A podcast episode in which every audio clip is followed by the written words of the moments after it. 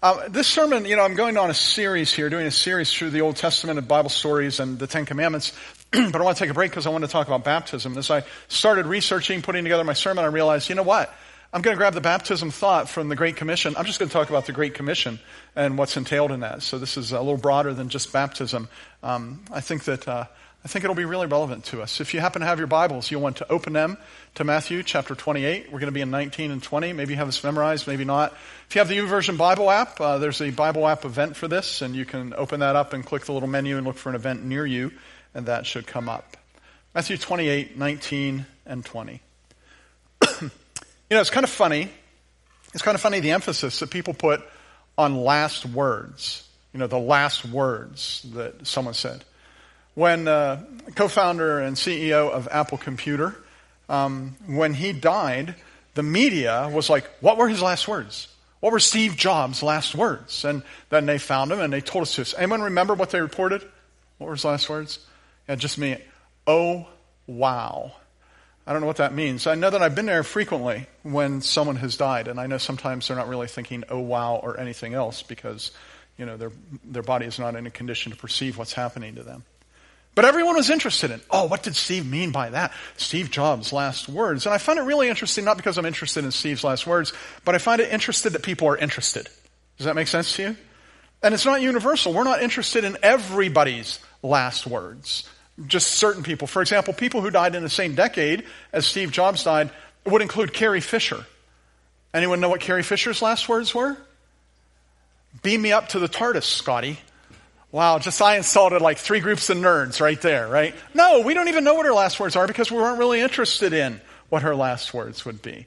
And, and, and another uh, person, Tom Petty. I really like Tom Petty's music, but I never read anyone say, here were his last words. They're just not interested in Carrie or in Tom. However, Stephen Hawking, you know who that is? He's a physicist that had Lou Gehrig's disease, in the wheelchair, spoke with an electronic voice. There are websites that recount his last words, not just those spoken in public by his little machine, but even the last words that he wrote in the last book that he wrote. What did Stephen Hawking say? I find it interesting that we're interested in Steve Jobs and Stephen Hawking. I like to think it's because their first name is the same as mine, but I don't think that's it. I think part of the reason we're interested in them and not so much Tom Petty is because of the respect we have for them. Maybe it's a matter of respect. I mean, you have to respect Steve Jobs, the way he saw potential and implemented it and had others implement it. Just amazing how he changed the world. Yeah, respect. Even if you're not an iPhone person, you got to respect him.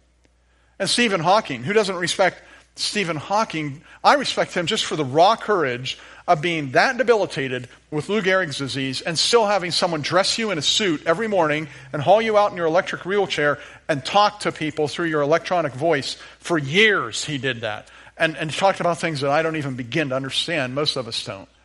You got to respect him. So, yeah, I, I think when we respect someone, we kind of want to know what were their last words? What were Jesus' last words? Well, you know, his last words on the cross were, It is finished. I believe the Greek word is telestai. It is finished. But what about after that, after he raised, was raised from the dead? When he was talking to his disciples those last few times, before he ascended into heaven, what did he find important to say to them? Well, we don't have to just wonder about that because the Holy Spirit of God breathed the words of Scripture in numerous places that recount various last words that Jesus shared. You can find it in Acts chapter 1. You will receive power when the Holy Spirit comes on you. You can find it in Luke 24. You can find it in John 21. And this morning, we're going to look at some of his last words spoken in Matthew chapter 28, verses 19 and 20. So follow along in your Bibles as we read just those two verses. Jesus is speaking and he says, Therefore, go and make disciples of all nations, baptizing them in the name of the Father, and of the Son, and of the Holy Spirit, and teaching them to obey everything I have commanded you. And surely, I am with you always to the very end of the age. We call that the Great Commission, that Jesus commissioned us to do something. These are some of his last words. And I kind of want to take that apart today and look at what he was telling us. I want to talk today about what Jesus expects us to do. And the very first action word that is filled with expectation, at least in the English, is the word go. Therefore, go and make disciples. Should I stay or should I go now? you should go, especially after singing that, Pastor Steve. Right? Yeah, yeah. Should you go? Should you say? Think of the old hymns that speak of this. Maybe you're familiar with To the Regions Beyond, I Must Go, I Must Go, where the story has never been told. An- another one is There's a song comes ringing o'er the restless waves, send the light, send the light. Or another one that says, Anywhere with Jesus, I would safely go. Go. Go to the places that have no gospel access. And the reason you're going, let me say this. The reason you're going is not to change them socioeconomically, politically, not to change their language, not to change their custom or their culture. The reason you're going is just to share what you found. You have found forgiveness from sin. Share it. You have found release from shame. Share it. That's what we're doing. Now, I have to say this because I believe it with all my heart. Not all of us are called to go. But every Christian is called to own this commission. and those who cannot go, send the ones who can. The context, I think, of this is very important when we read it in verse 19. Take a look at it again. It says, Therefore, go and make disciples, look at those next three words, of all nations. That would be hard for these people to do who were listening to Jesus at this moment if they just stayed in Judea. It'd be hard for me to do if I just stayed in Pennsylvania. And this is why we send international workers to go into places where we are not, where the gospel is not, so they can fulfill this great commission of Jesus. That is why I have gone to Russia, gone to Turkey, gone to Japan, gone to other places to encourage and talk to the international workers who are there because what they're doing is a priority with me and a priority with our movement, who we are as a denomination. Either I go, or if I don't go, I pray for and otherwise support those who do go. And I will say this going overseas and visiting, the first time it happened was in Ecuador. I received the message in stereo, in quadra, whatever phone that is, in every way you can imagine, living color. Steve Shields, you are not called to go. I wasn't. But I was called to own this commission. I was called to be part of what God is doing because, in a sense, all of us are on mission. And God wants all of us to be sharing this good news wherever we go, whatever we do, wherever we are. One author says it this way God's people are to engage in evangelism and discipleship wherever they are, whether they are missionaries, pastors, engineers, pilots, or janitors. This is the heart of the Great Commission. Therefore, go and make disciples of all nations, baptizing them in the name of the Father, and of the Son, and of the Holy Spirit, and teaching them to obey everything I have commanded you. And surely I am with you always to the very end of the age. Think about the second phrase in that. That phrase, make disciples. Therefore, go, share what you found, make disciples. Oh, and, and be a disciple too, right? Being a disciple means being a follower. Uh, there's still some brick and mortar bookstores around, right? Like, isn't there one down at State College near Sam's Club? And I think there's one in Altoona up, uh, up on the hillside there, wherever that is, right? When you, when you go into that the next time, take a look and see how many, how many books are about leadership. There's probably like a whole section on leadership. Here's how to lead. And then go to the clerk and say, Where are your books on being a follower? there aren't any. There aren't any because being a follower is not glamorous. In fact, in recent years, we've invented some pretty ugly words for followers. Here's one of them sheeple. Ah, look at those sheeple and what they believe. Now, if you're twisting your head and thinking, what? You're not on social media. That's a blessing for you, right? Ew, who wants to be a sheeple? I am. I am. I follow Jesus unquestionably and unapologetically. He calls himself the good shepherd and he calls me a sheep and I follow because that is what it means to be a disciple. You're a follower. In fact, the first part of verse 20, you see he says, and teaching them to obey everything I have commanded you. Disciples follow instructions. They obey. Being a disciple means obeying Christ's commands. I'm going to throw some of them up on the screen. Let's read them. Obeying Christ's commands, the, that is loving the Lord with all your heart and all your soul and all your mind and all your strength. Striving to love your neighbor as you love yourself and letting your light shine before others so that the others will see that and glorify God. And having a heart of forgiveness and letting go of the bitterness that wants to take root in my heart. And ensuring that my yes is yes and my no is no. And loving my enemies and praying for those who treat me poorly. And that includes, by the way, your enemies in who, who have proclaimed themselves enemies in the Taliban. That includes them. And praying for their transition, their salvation by grace through faith, that they would find what you have found. Loving your enemies and praying for those who treat you poorly. Investing for the future, laying up your treasures not just on earth, but on he- in heaven. And refraining from condemning others, leaving that judgment with God. And trusting, I'm sorry, and treating others as you yourself would like to be treated. Working to bear good fruit, fruit that will last. These are Jesus' instructions, most of them coming right from the Sermon on the Mount, which is here's how to be a follower. Here's how to be my disciple. And discipleship is for everyone, all of us who follow Jesus. I want to take a rabbit trail for a minute. And Vance Havner, one of the greatest preachers of the last century, said, Sometimes a pastor needs to go on a rabbit trail because a lot of us live on rabbit trails. so that's where I'm going for just a minute. Did you notice this list? That none of that's political. Did you notice that? And I have to say this because many believers have thoroughly politicized Christian faith to the point that some people will not listen to me when I want to tell them how to make their peace with God because they think that I am something I am not. And they don't like that. None of this is political. Some people have become deceived thinking that if you don't align politically with this, then you cannot be a Christian. That, my friends, and I don't usually speak. If you're visiting, I never talk about politics. I am apolitical as best I can be from the pulpit. And second, um, I don't usually use this kind of language. Some people feel like that you cannot be a Christian. They've been deceived into thinking that you cannot be a Christian unless you align this way political, and that, my friend, is a lie from the pit of hell. It is people in both political camps. I'm not talking to Democrats or Republicans, I'm talking to everyone. Uh, we have done this.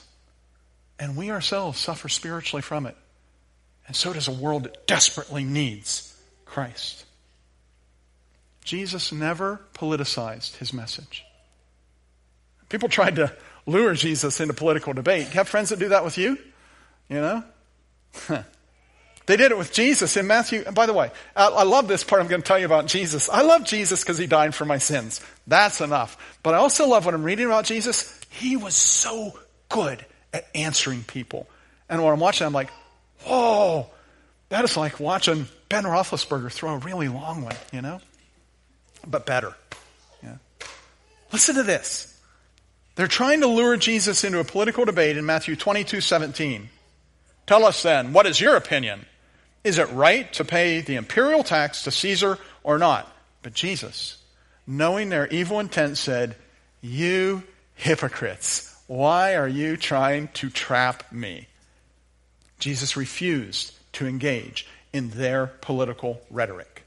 And if anyone should have, he should have done it. Because politically, they were in a worse place than we have ever been. But he shouldn't have. And he didn't. His response was, Show me the coin that's used for paying the tax. And they brought him a denarius. And then he asked him, Whose image is on this? Whose inscription? Caesar's, they replied. Well, so give back to Caesar what's Caesar's, and to God what is God. Yeah, so being a, uh, being a follower of Jesus, it's not really tightly connected to any political viewpoint. It means obeying what he has commanded. This list plus on the screen before you. And, and short, discipleship means two things. Number one, helping people find the forgiveness that you have found. And number two, teaching them to follow the things that Jesus said, his teaching. That's what we're called to do. It's part of his last words. So Jesus expects us first to go. Second, he expects us to make disciples. And third, he expects us to baptize people. And be baptized, of course. Have you been baptized? I was baptized when I was a senior in high school in a swimming pool in Clarion County. Yeah, I can remember that. I, I, I know, I know I didn't really understand it because I was a senior in high school. And I'm just going to say this every woman here knows this is true, and most of the men might not know it's true unless they're over 30. The male brain really doesn't mature until it's in its late 20s, right? Yeah. And, and mine was what, 18 years old, a senior in high school? So I really didn't have a crisp idea of what, was, what I was doing there. I mean, they explained it to me and everything. And I'm glad I did it. I think it was good that I did it. It was right that I did it at that time because it was a very meaningful experience in my life. But I didn't really understand it. Could you explain baptism to someone? Like if someone says, So explain baptism to me. It is an important concept, it's an important thing. Because here Jesus is talking about it in his final communication. You know, you notice in this final communication, Jesus doesn't say anything about giving. He doesn't talk about marriage. He doesn't talk about relationships. He doesn't talk about communion. He doesn't talk about praying. He doesn't talk about fasting. And among these people that Jesus is talking to here in this passage are four guys Matthew, Mark, Luke is there, Peter is there. These are four guys that are going to write scripture after he ascends to the Father. And Jesus doesn't talk to them about how important their job is. He, he doesn't say to Matthew, Hey, Matthew, you're going to be writing kind of a biography of me and the things that happened here. Don't forget the Beatitudes, because I think that was some of my best work. He doesn't bother saying that. He doesn't say to Mark, Mark, you're going to be writing a very short, concise book of what happened here. And in that, you're going to be tempted to leave some things out. But it's important that you don't just use the Hebrew and Aramaic terms. Take time to define those as you're writing, because Gentiles won't know what you mean, and it's important to. He doesn't do that. He doesn't say to John, Hey, John, when you get to the part where you're writing about supper, remember the supper right before I went to the cross? We were all eating Passover together. And you remember that prayer I gave, that high priestly prayer I gave? Make sure you write that as word for word as you possibly can, because it's really important the coming generations know that I prayed for them. Don't forget to do that, John. He doesn't say to Peter, Peter, you're not the best writer here, so you're going to have to write two books. You know? He doesn't do any of that. Of all the things that Jesus tells them, here's what he tells them. He says, Go, make, baptize. That's it. At least in the Matthew account. In the Matthew account, go tell the world. Make disciples. Baptize them. So, baptism, it's pretty important. What's it all about? I just want to tell you three things about baptism. Number one, baptism indicates cleansing. It symbolizes cleansing. It reminds us of cleansing. It reminds us of the cleansing that Jesus does when you turn your heart to Him. If you have your Bibles, flip over to 1 John 1 9. I'm guessing half of you have it memorized. 1 John 1 9 is a great verse. We'll read it in just a minute. Have you ever done something that afterward you felt so guilty and so shameful, you felt like you should go take a shower? I mean, people have told me that. When people are with me, they'll say, you know, Pastor, I did this thing. I felt so awful. I felt so awful about it. I had to go take a shower. I just felt dirty. And I will say to you that there have been times that I've felt that feeling. It's kind of universal. Psychologists love to talk about it, right? Hmm. Shakespeare. And, buddy, I want to tell you right now, I know we have an English teacher or two here. I wish that today's high school English teachers would cram Shakespeare down the throats of students just like my teacher did to me. Because he was so sharp. So sharp. If you, you know, if, if ever, you know, like at Penn State or at Clarion University or whatever, they're going to do any Shakespeare play, go watch it. You don't even have to understand it because when you're watching it live, you'll get the point all the way through. It's amazing how he communicated. He has this one scene where a murderess, whose name is Lady Macbeth, can't sleep. Well, she can sleep. But as she sleeps, she gets up and she sleepwalks and talks in her sleep. Because she feels this immense guilt about having killed the old man, right? And listen to what, listen to what she says as she's walking and talking in her sleep. Out, damned spot. She's talking about the spot of blood, trying to clean it up. Out, damned spot. Out, I say. Who would have thought the old man had so much blood in him? Now listen, she's not having a laundry problem. she's not dreaming of cleaning up that blood only. She is dreaming of the impossibility of washing away your own guilt. And she just can't do it. Most people feel dirty, unclean when they do something wrong. How do you clean that up? Did you open your Bible to 1 John 1 9? Jesus cleans it up. Listen to what he says. John says, if we confess our sins, he, that is Jesus, is faithful and just, and will forgive us our sins and purify us from all unrighteousness. So you're clean. You're clean. Baptism with water is a natural symbol of what Jesus does supernaturally when we receive him. And it's important. It's so important. Jesus reminds us of it in some of his last words. He reminds us of baptism because baptism indicates transformation, change, like a caterpillar being transformed into a butterfly, or for some of us, into a moth.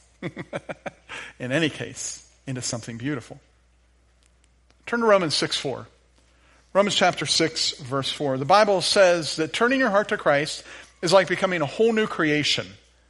The old is dead and the new is alive. Jesus compares it to being born all over again, a whole new life. And baptism reflects that reality. Romans 6, verse 4. We were therefore buried with him through baptism into death, in order that just as Christ was raised from the dead through the glory of the Father, we too may live a new life. Okay, let me talk to you. Some of you know this. It's okay. Hang in there. Let me talk to you about how we baptize people at Curwensville Alliance. We have this pool up here that we install, and usually Brian or one of the trustees fills it with water. It's maybe about this deep. I was going to take it home and put it on my patio this summer when it was really hot, but Laurel wouldn't let me. Just kidding. I wouldn't do that. Just kidding. So we have this nice pool that we put up here. We fill it with water. And then we get into that pool, and I, I hold the person who's being baptized. They, they're facing that direction. And, and I hold them so they're looking that way, and I lean them back like this right? And I lean them down into the water. Under the water is where I put them. It's kind of like laying a child down in bed to rest. Or, it's a little crass, but it's kind of like what the funeral director would do, right? To lay you down in your coffin, right? You're being buried with Christ in baptism. And I don't hold you under there long, right? And, and then I pull you up out like this, and you always pop. People always, oh, they're like, because they're floating and they really want to get up out of that water already.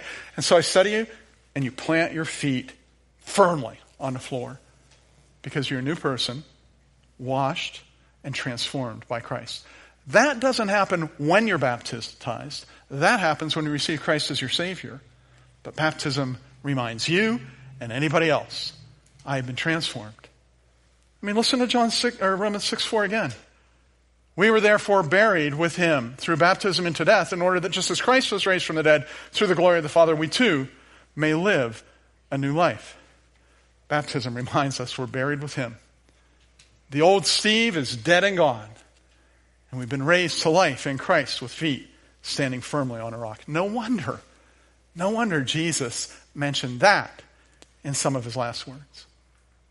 Baptism indicates, indicates cleansing, it indicates transformation, and it indicates commitment, kind of like marriage. You're standing before God and man when you get married and making a commitment. And when you get baptized, you're standing before God and the people who are present, indicating you've made a commitment. And a pastor who's baptizing you, or anyone who's baptizing you, will probably ask you some questions to say out loud the answers to to everyone who's there. We'll have a microphone here. It will be a cordless mic because if you grab the other one, we may all go meet Jesus more quickly than we intend. Right? So I have a mic there, you'll be able to speak, and, and the pastor will say something like this Are you trusting in Christ for the forgiveness of your sin? The baptism candidate would say, I am. Are you devoted to Jesus, pledging to love the Lord your God with all your heart and with all your soul and with all your mind, with all your strength, and your neighbor as yourself? I am. Is it your desire to follow Christ in baptism? For crying out loud, I'm about bursting wanting to do this, Pastor. Would you do it? Right? Yes, it is. That's a pretty radical thing to be baptized, especially if you're being immersed in front of a whole bunch of people on a Sunday morning, right? Does Jesus really want you to be that radical? He does want you to be radical because he had a radical love for you. And he expects a radical commitment from his followers. And we as Americans, wow, sometimes we really fail in this. I read a meme on Facebook this week. You know what I've just realized when I was writing this sermon? Pastors used to say this. I saw a bumper sticker the other day that said, and it's changed. Now we're all saying, I saw a meme on Facebook the other day that said, right? Ah, pastors, they get their illustrations in funny places. But I saw a meme on Facebook that hit me right between the eyes. That ever happened to you? I'm not going to put the whole thing up here because I don't want any of you to get hurt when it hits you. It hit me hard. I'll just put the first part up. It said this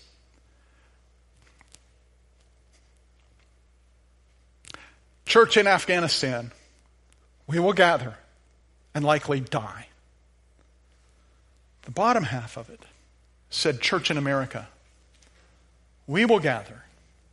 And then it said things like, when there's not a sunny day, when we don't have a trip to take, when we don't need to meet someone for lunch, when donuts aren't on sale at Dunkin'. Hmm. Get that off the screen. It hit me right between the eyes. Baptism is a commitment. It's saying you have a commitment. And it is a pleasure, it is a pleasure for us to live out a radical commitment to Christ. You know, it says of the early church, they, count, they considered themselves blessed to be able to be persecuted as followers of the way. It is a pleasure to be committed to Christ. The early church, for them doing it, it meant identifying yourself with a man who had been killed as a criminal just a few weeks earlier. You really want to be identified with him? You know what the government thinks of him. It was turning your back on religious leadership, religious leadership that all your life you had been told they hold the keys to the kingdom. You're turning your back on them. For the early church, it was letting go of all your social networking, all your social support. And I'm not talking about the social network like the electronic kind, just the everyday kind that you've had ever since you were a kid. All the people you relied on and all the people that you, that you felt like were your connections. You're letting go a lot of those. It was making a powerful statement that says, I get it. I get it.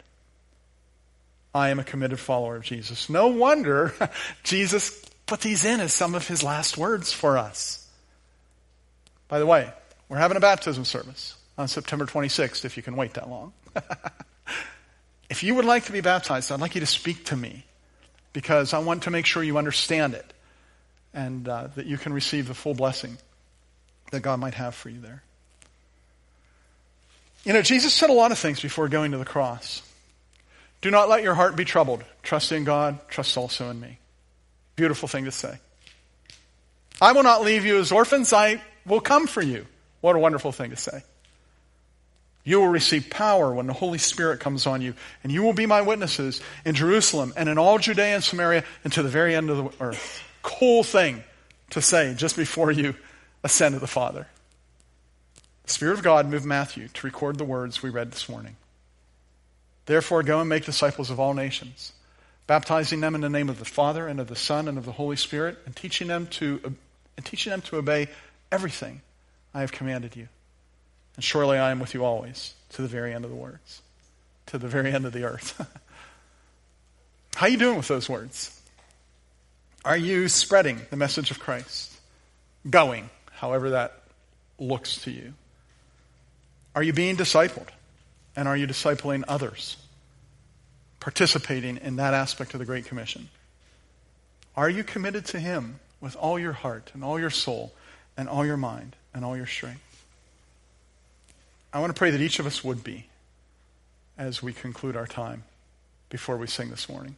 So, as we pray, if you're comfortable doing so, would you please stand?